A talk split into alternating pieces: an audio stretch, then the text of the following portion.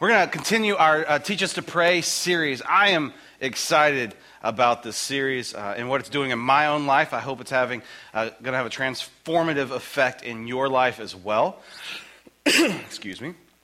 Um, and we are really focusing in on this idea of prayer as our first response instead of our last resort. Prayer as our first response instead of our last resort. This is important. This is a, a shift for me. And I was thinking about it and kind of praying through this message this week and my attitude on prayer, maybe your attitude on prayer. And I was thinking of the firehouse that's next door. I don't know why I would think about that because the alarms go off every you know, five seconds in my office. But um, we're thinking about those fire alarms and those, those fire guys. If I'm calling the firemen, I'm sure they're great guys over there. I'm sure they're nice. I'm sure they you know got lovely families. I only call them when I really need them. I don't, you know, hey, fire guys, you want to come over for dinner? I mean, that would be cool, but they're not a part of my active weekly regiment. They're not a part of my circle of friends. They're not a, um, a people who, who I really just go to all the time. But I'm glad they're there when I need them, but they're not part of my life. And I think that's how we view God when we use Him as our last resort. We only pray when something is on fire. And instead, how does this prayer start when Jesus says, Our Father who art in heaven?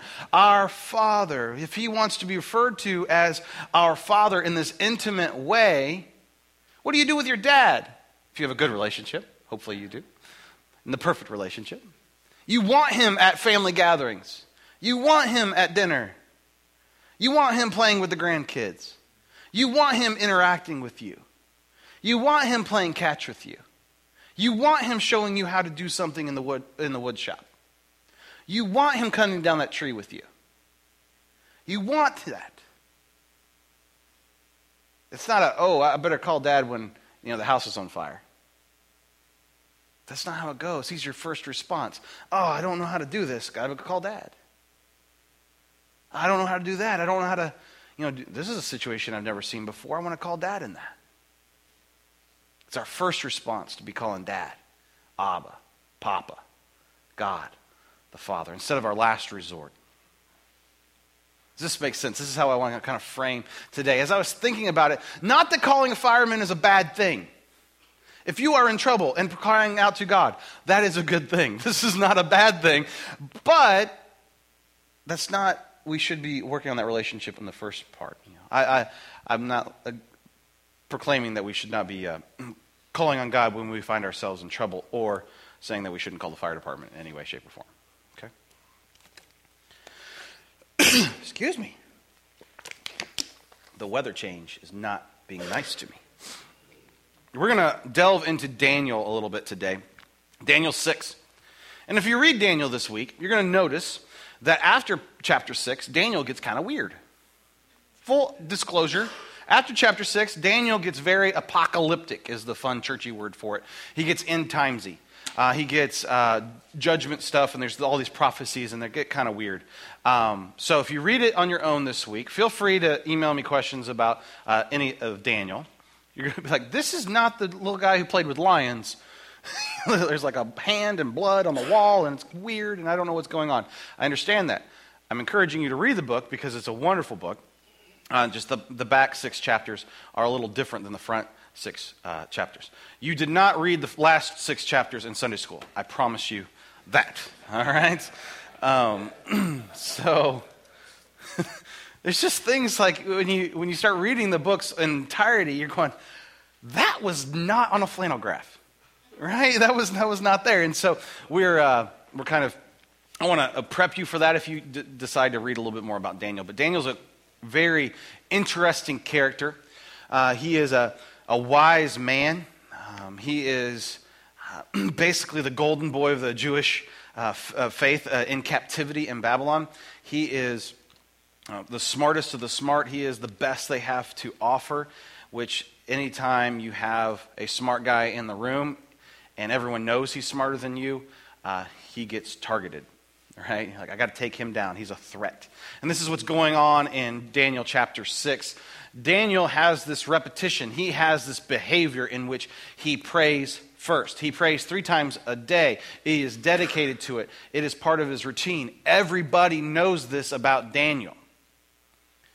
And so the legislator, legislature of the empire gets together to single out, make a law against Daniel. They want him out. This would be like if in the 90s, if they, they redid a, uh, a whole legislator to make Newt Gingrich not be able to be Speaker of the House. Okay? That, this is, the, this is the, the, the jump that people are, are making. Like, we are going to make all these laws just to get this guy out of here. Because they know Daniel's going to pray. And so the guys, to sum up Daniel uh, 6 for you, the, the guys, the legislator gets together and say, hey, let's make it a law, king, that you are our God, and if anybody prays to a different God, they get uh, thrown into the lion's den. And as any, any egotistical despot will do, that sounds like a brilliant idea.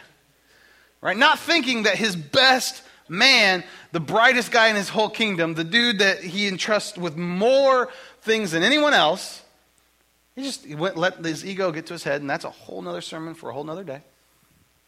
And he, he goes, okay, let's, let's sign this thing.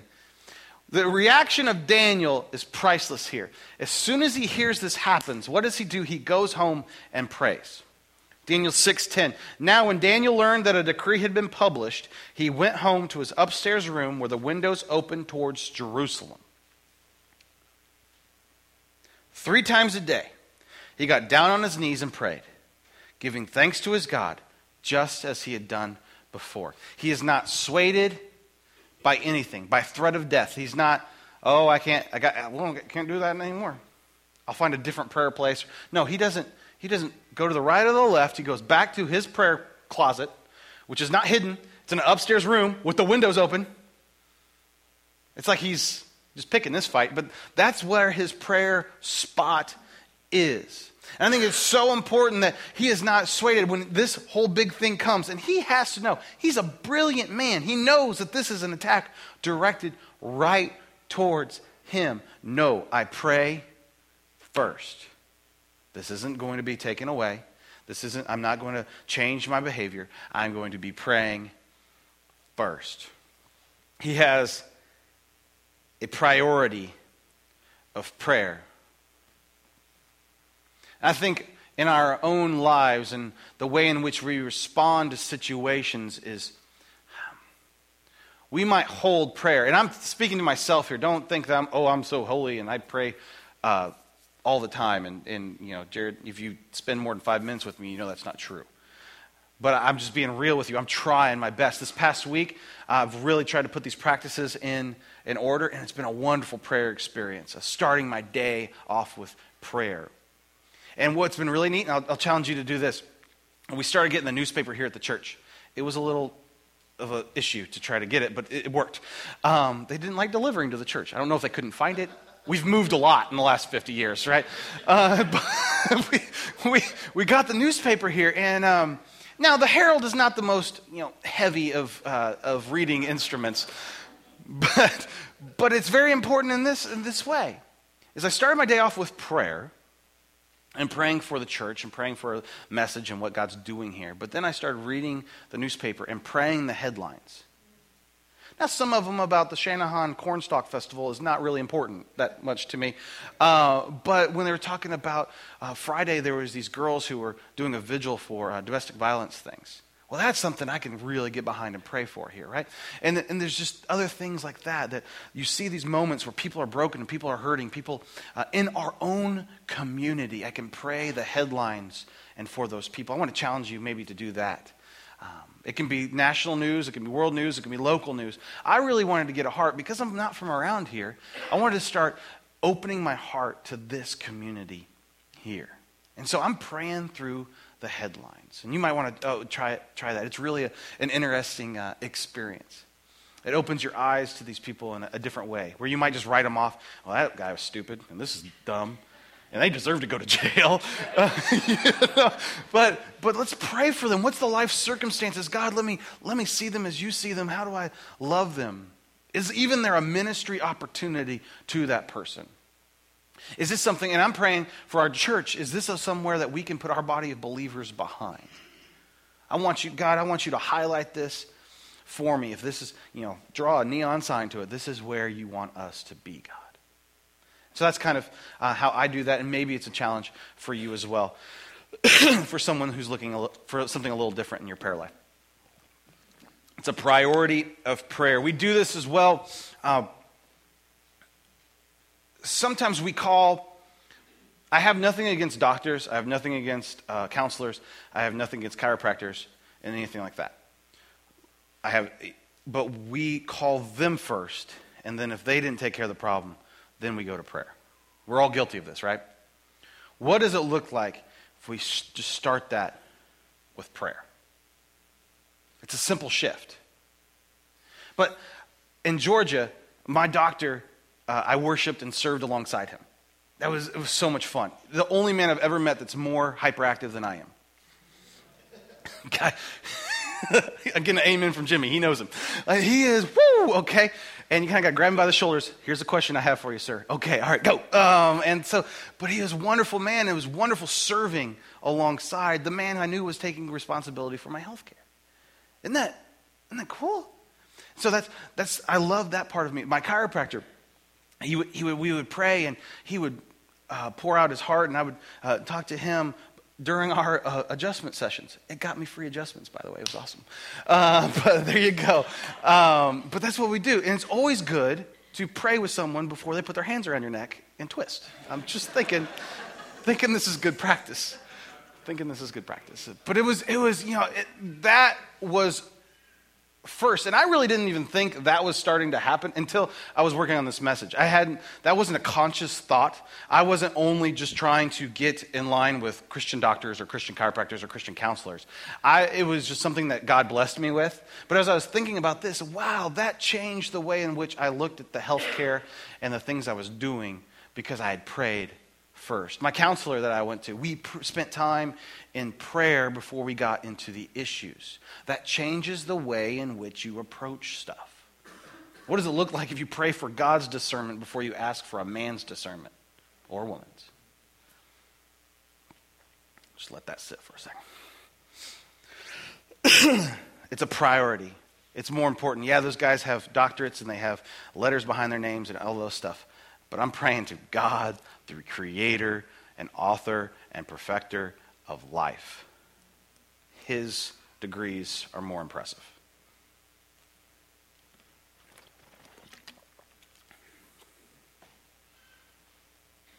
Another priority of prayer is when we start our day, when we give God our best time. And I am a night person. Kelly is a morning person. This has caused its own issues in our marriages, and you guys understand that. But when you have a night person or a day person, or you have like a, Jimmy or Kevin who's like a midnight person, which is a different kind of realm, uh, of when their best thoughts are, when your highest creativity is, when your, when your most productivity is. I want to channel time out there for God. That my priority there is. Yeah, I know that 10 o'clock to 10.30 in the morning is actually, I can get three hours of work done in a half an hour. I also know that about 6 o'clock to 7 o'clock at night, I can do the same thing. So these are times which I want to dedicate and let's get stuff done, but it's also when my brain is open enough to see all that God has for me. I want to make I want to give him the best of my day, not the worst. And if I'm honest with you and honest with myself, I often give him like the leftovers of my day. What happens if we give him a priority of our time? What does that look like? I think if we give him the best of our day, he will bless the rest. If we give him the best, he's created us, he knows us. He's going, he is giving us a tithe of the best, the first fruits of how I've created him. I, can, I will bless the rest of that. I think he does that with our money as well. We give him the first fruits, the best of our money. He blesses the rest because he knows we have our priorities in line. We're trusting him with it instead of ourselves. If I pray only when I have you know, time or the, the extra times, what I'm saying is, God, I had to get all this other stuff done. And now I can fit you into the schedule. That's not giving him priority. That's not giving him the best of me. It's a place of priority. Second thing that Daniel teaches us is he has a place of prayer. He goes up into his upper room with the windows open and starts to pray. Now he's getting comfortable. Have, it doesn't say how long he was there, but if you're in the middle of Iraq, is basically where this was at, you want to be in a higher place with the windows open so the wind can blow through your, your house. So I don't know. These aren't sentence prayers. This isn't two minutes of prayer. This is, I'm going to be here for a while. We're going to pray. Okay? So um, think about it that way. It's a little different than, than how we, we think about it. I have a couple places where I love to pray. One is this park bench. It's, there's an actual metal swing. It's really cold when the weather changes. But there's a metal swing over here right in front of the river. I love that place. I took a picture of it one day when I was uh, sermon uh, prepping over there and put it on Facebook. And Pastor Eric was like, I know that place. That's where I love to pray too. And I just thought it was, it was neat that that was the, it's like an anointed spot on the river over there, but it was good. Um, I love to pray in here. If you ever walk in the church and I'm praying in here, um, I'm not having a dance party. I just, the I see how loud the speakers can get when I'm praying in here. Um, and we just rock, I just rock it out by myself. No one else is in here. It doesn't need to be that loud. I know this. But then I can't hear myself sing, and it's better. So I'm, I'm walking around, I'm praying. I might be, uh, you know, I, who knows how I'm going to be praying in this room, but I love to be praying in here. It's a special place of prayer for me. Now I get a whole building to do that with. You, you, you have your house, you have Maybe it's a restaurant, maybe it's a booth, maybe it's that special spot. I know people who actually have changed part of their walk in closets to be actual prayer closets. Be careful, women, you're not praying to your shoes, you're praying to God. But that, if that's what you need to do, then, then do it. But have a specific place of prayer. A place where, um, this is important because when we find our place, I like to be in here because there's not much that can distract me. I'll leave my cell phone in my office. I'll, I'll uh, you know, over there, I can't get cell reception. I don't know. I can't. I can't right over there. There's it's a vacuum hole. I can't be bothered there. You can't get to me unless you want to be on a kayak, right? But I, I disconnect myself so I can connect further into the love of God. And that is what I'm trying to do. And what you guys can do on, on different ways. Maybe you travel a lot like Perry and you can pray in your truck. Uh, he's driving around, pray then, pray wherever that looks like. But when you have your, your distractions cut away, do it. I used to when I swam all the time, I would pray a lot when I was swimming. There was nothing else to do, and my head was underwater. Couldn't talk to anybody, it was good. So I'd talk to God. That's, that's what I did. Maybe, maybe mowing the grass. I've been doing that a lot lately. Um, oh, praying when I was mowing the grass. I haven't mowed the grass lately, but that's okay. Doing it because you can't, you can't really do anything else, but it, it, that, that kind of zones you out and you can just connect in with God. I don't know what that looks like for you. But I bet, I'm willing to wager something. I don't gamble, but I would on this. That when your cell phone's ringing and the TV's on and the kids are screaming at you, is not the best place for you to slow down, calm down, and connect with God Almighty. Jared, Jared, do those places exist where that doesn't happen? Uh, it, it takes a priority to find those places. Jesus does this. He, example, he shows us the example of this too. He says, Very early in the morning, while it was still dark, James got up, left the house, and went up to a solitary place where he prayed. Did I say James? Jesus got up, left the house, and went off to a solitary place where he prayed. Sorry. Number three, have a plan of prayer. Have a plan. Now, I'm not saying have your row three memorized prayers to pray, but have a plan of action.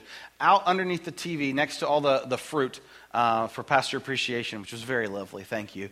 Um, but next to that are these pamphlets that say, um, pray first. And in those uh, packets, they have about, I think, eight different ways of prayer. all kinds of different stuff that you may have never even seen before. Just pray first. These are different ways to pray. I like to change up the way in which I pray.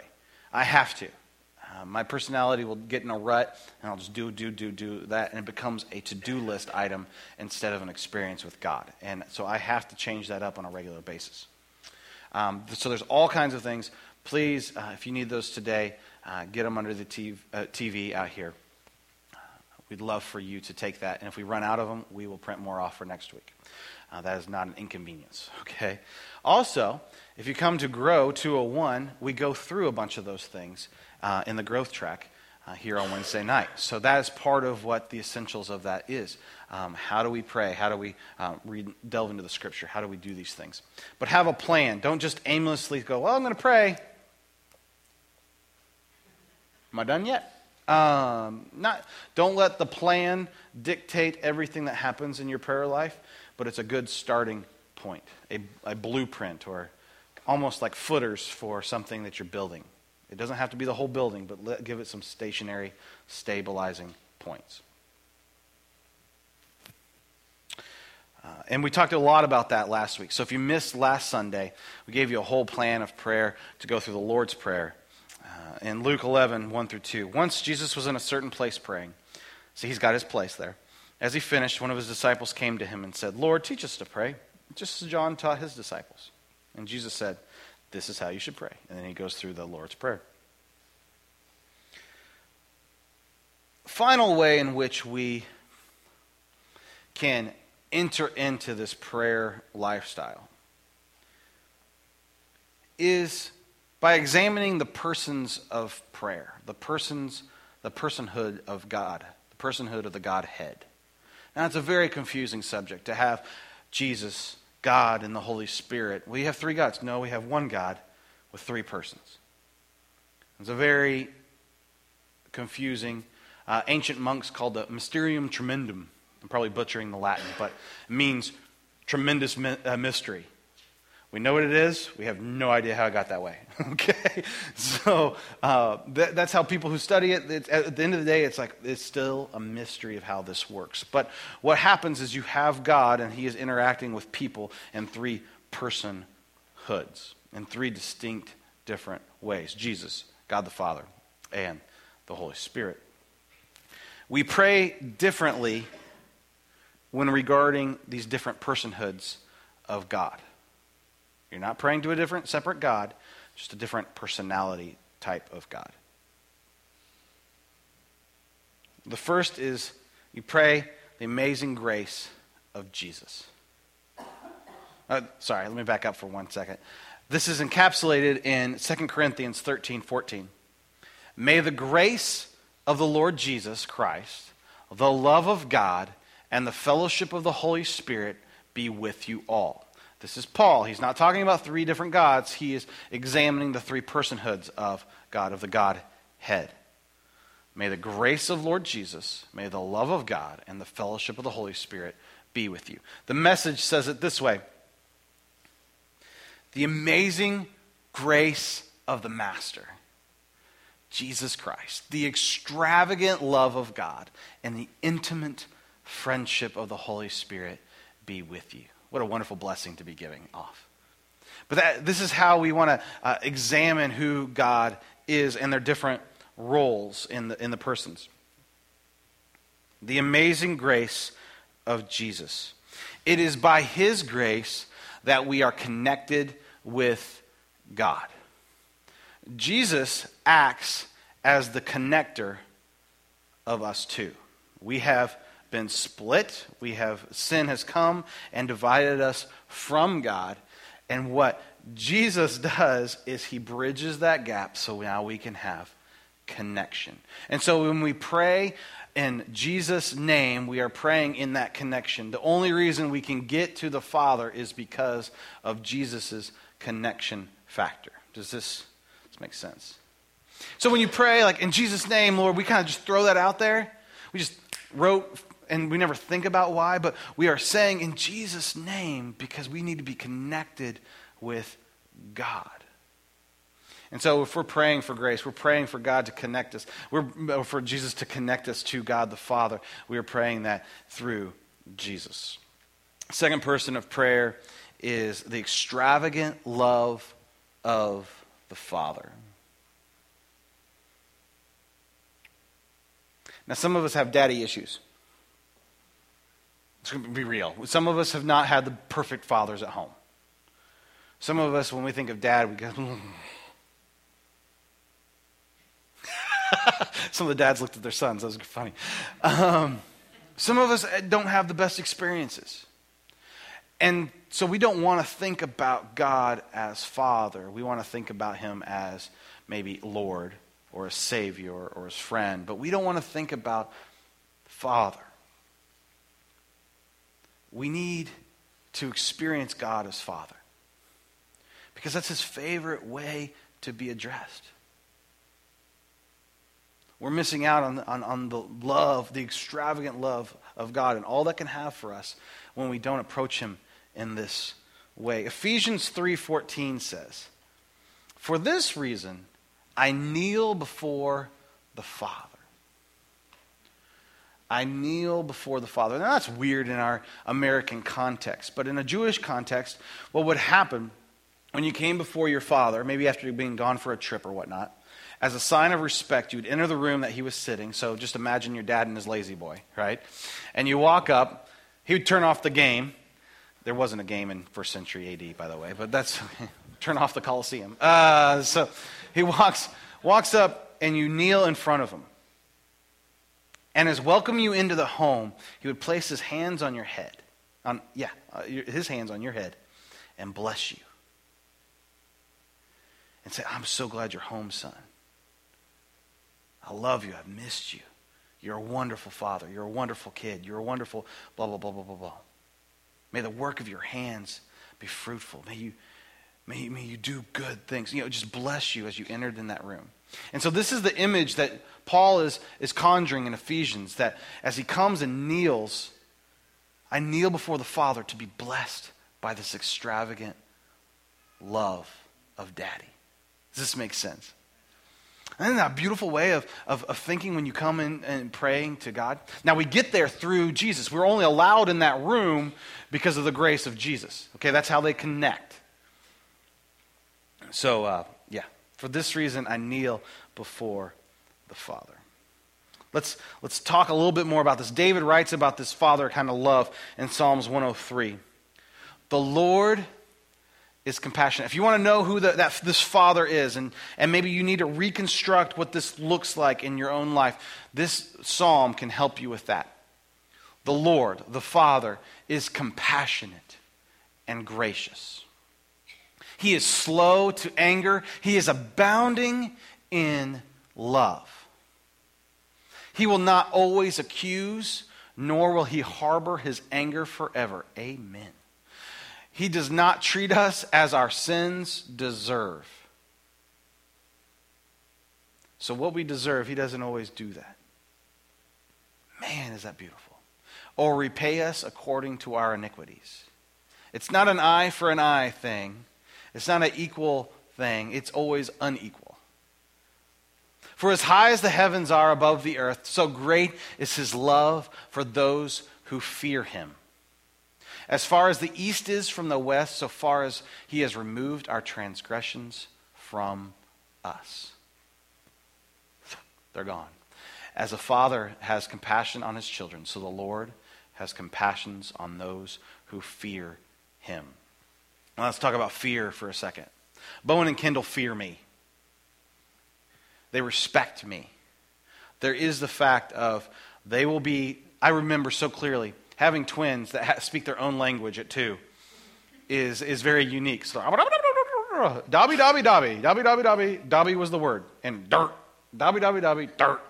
And they, they knew it, and they would laugh. They would just, ha, and you're like, what is going on? We're getting an example of teenagerness here already at two. And they would sit there and Dobby, Dobby, Dobby, Dobby, Dobby, dirt, dirt, dirt. And Ken, Kelly, and just yell at Kelly my wife, Dobby, Dobby, Dobby. What in the world are you talking about?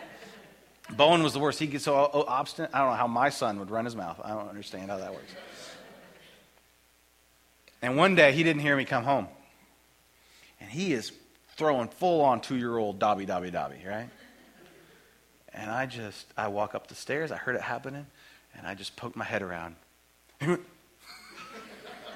like Kelly is standing two feet from me, just having it hit. And uh, I just poked my head around. it is a fear. It's a healthy fear. It's a respect. It's because he knows he doesn't want to get on my bad side. But he knows he doesn't want my judgment. He knows he wants my approval. I don't want us to think of fear like we need to be scared of an abusive parent. That is not the fear that we're conjuring here. But it is a fear of daddy's home after I did something wrong. It is a fear of, I don't want to let him down. I don't want to disrespect my father's name. We've all had that talk, right, guys? You're a Hauser, and Hausers don't act like that. You're a blank, and they don't act like that. Oh, man. I'm really disappointed. Oh, that disappointed duck. You get that? You don't want to, that's the fear of that.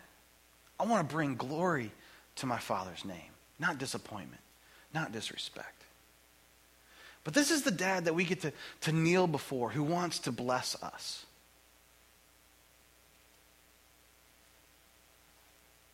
Third way is the intimate friendship of the Holy Spirit. Now, this is, this is good stuff right here. The intimate friendship of the Holy Spirit. When we are praying for help, when praying for day to day help, we're really praying for the Holy Spirit to guide us and, and help us. The Holy Spirit is the one who goes with us, the advocate, the helper. That's his job description. This whole third part of the Godhead, his job description is to help us do life. And when we do not pray for that, we do not tap into that, sometimes because we don't understand the Holy Spirit and might gets a little, ooh, I don't know. We never pray for the Holy Spirit to, to help us in our life. That we don't tap into God who is designed to be the helper, the advocate for us. We need to change that about the way in which we, we do life and do our relationship with God. Jeremiah, or John 14, 16 to 17 says, And I will ask the Father, and he will give you, this is Jesus talking, and I will ask the Father, and he will give you another advocate to help you and be with you forever, the Spirit of truth. The world cannot accept him because it neither sees him nor knows him, but you know him. He lives in you and will be in you.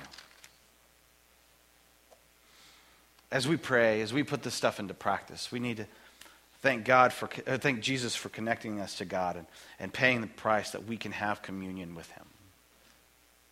Pray to God for all the, all the desires of our heart and the, and the needs, and the things that we need to happen. Just as we crawl up in our daddy's lap to say, Fix it, daddy.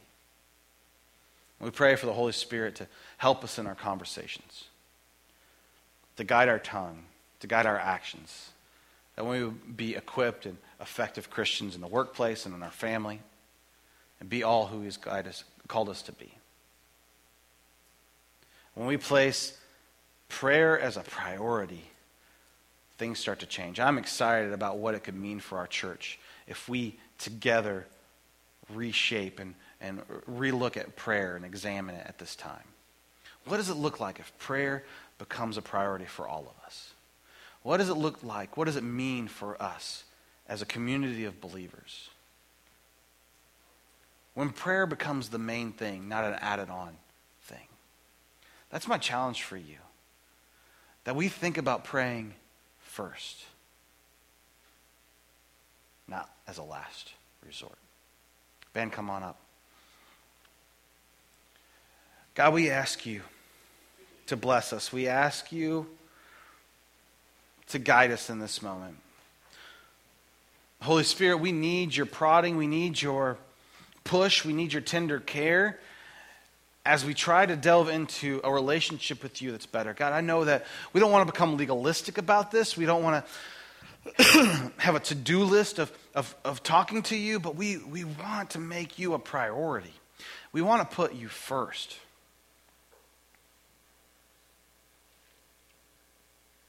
God, I know there's going to be things that come in our way this week at this time. As soon as we kneel to pray, as soon as we close our eyes to pray, as soon as we put our hands together, the cell phone will ring, the kid will cry, the, the boss will call. God, I ask you to protect us from these things. I ask you to help us build this habit. We know that, that Satan does not want this. We know that Satan will do anything in his power to, to distract us and keep us away from tapping into the God who loves us and cares for us and has a beautiful and amazing plan for us.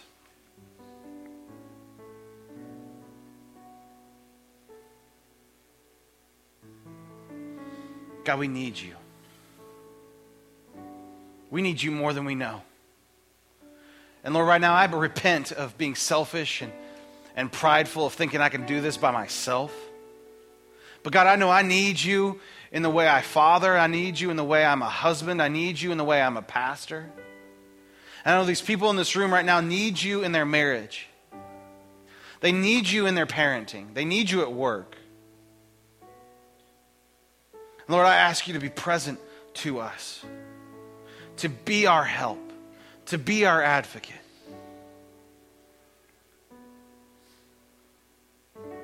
Lord, I thank you that you're a God that I can actually talk to. That you care about me.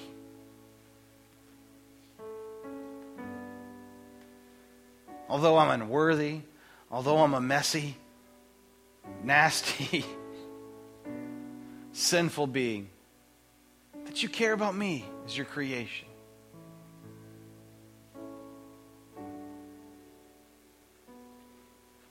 God, I'm so honored by you. I'm so loved by you.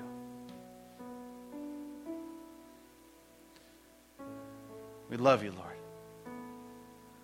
We're trying to love you more. In Jesus' name I pray. Amen.